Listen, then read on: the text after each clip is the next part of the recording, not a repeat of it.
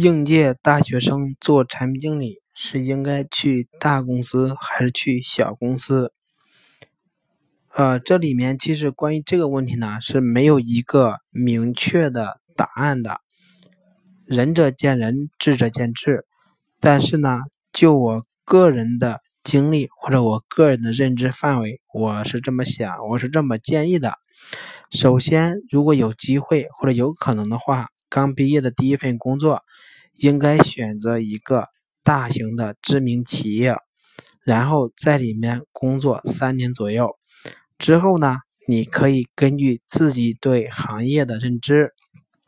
对未来职业规划的发展，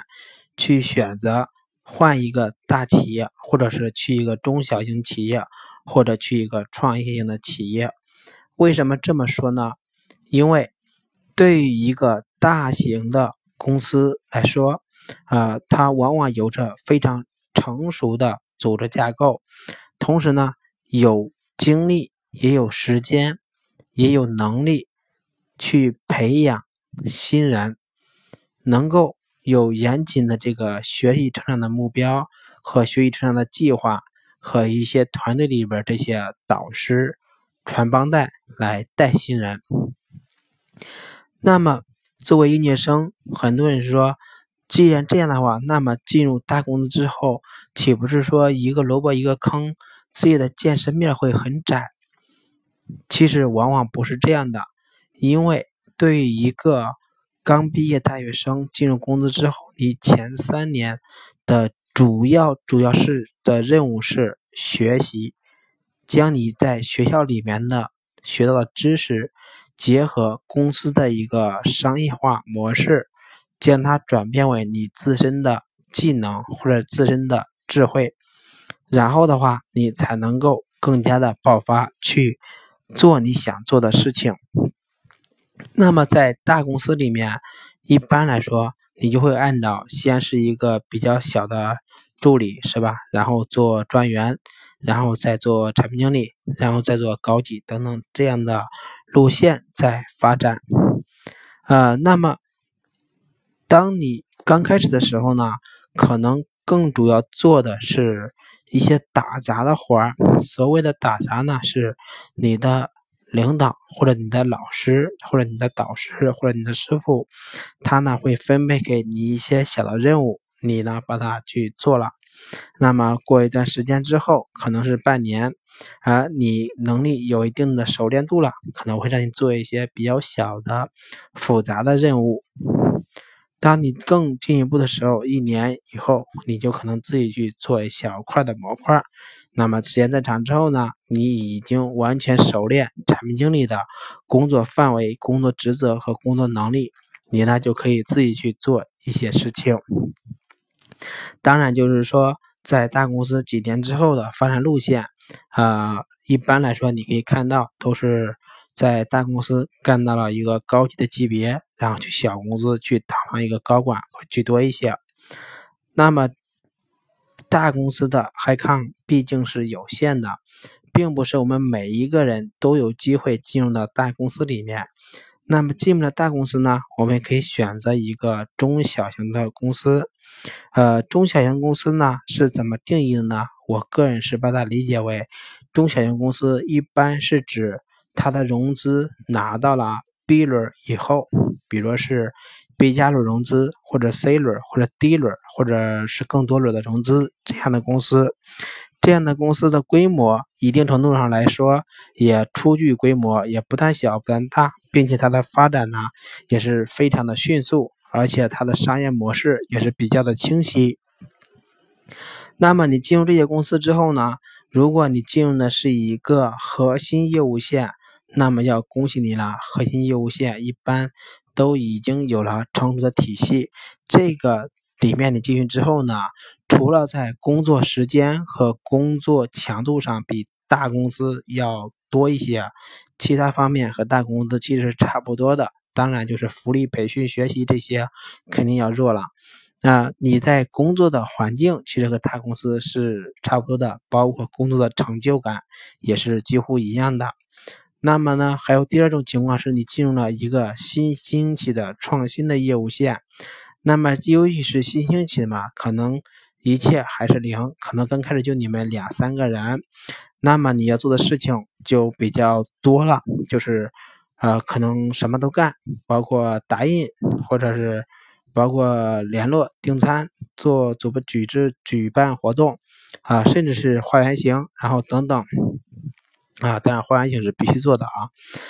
所有的事情都在做。那么这种情况下呢，其实对于个人来说是一个很大的挑战。挑战是你的心理，是吧？是你的身体，还有你自己的一个职业迷茫。当如果说你们这块业务做成了，那么就发展非常迅速的话，你呢也顺理成章的有了一个比较快的晋升。三个人做成了，团队扩到。三十个人，那我认为你至少要有个主管吧，是吧？不可能还让你干活的，你就能够比其他人早了那么两三年进入了管理序列。当然，风险和收益是并存的。如果运气不好，创新业务挂掉了，那么你呢也会面临到被调配到其他部门的这个命运，一切从头再来。这是前两种还算不错的，呃，更具挑战的就是第三种，毕业之后进入创业公司。创业公司是指那些团队人数一般来说在一百人以下，或者说融资在天使轮、种子轮、呃种子轮、天使轮、A 轮啊这三轮的，称之为创业公司。创业公司最大的特点就是累。无论是工作时长还是工作强度，都是累的。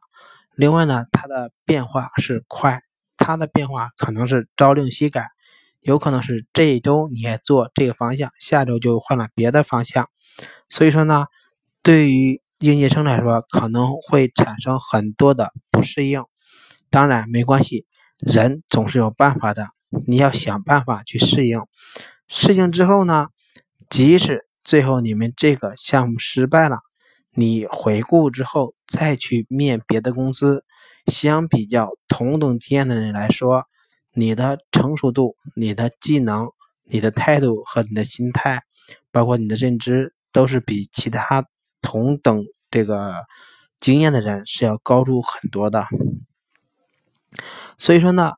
对于互联网，尤其说是今天的互联网来说。无论是大型公司，还是中型公司，还是小创业公司，对产品经理来说，都是一个忙碌而辛苦的挑战。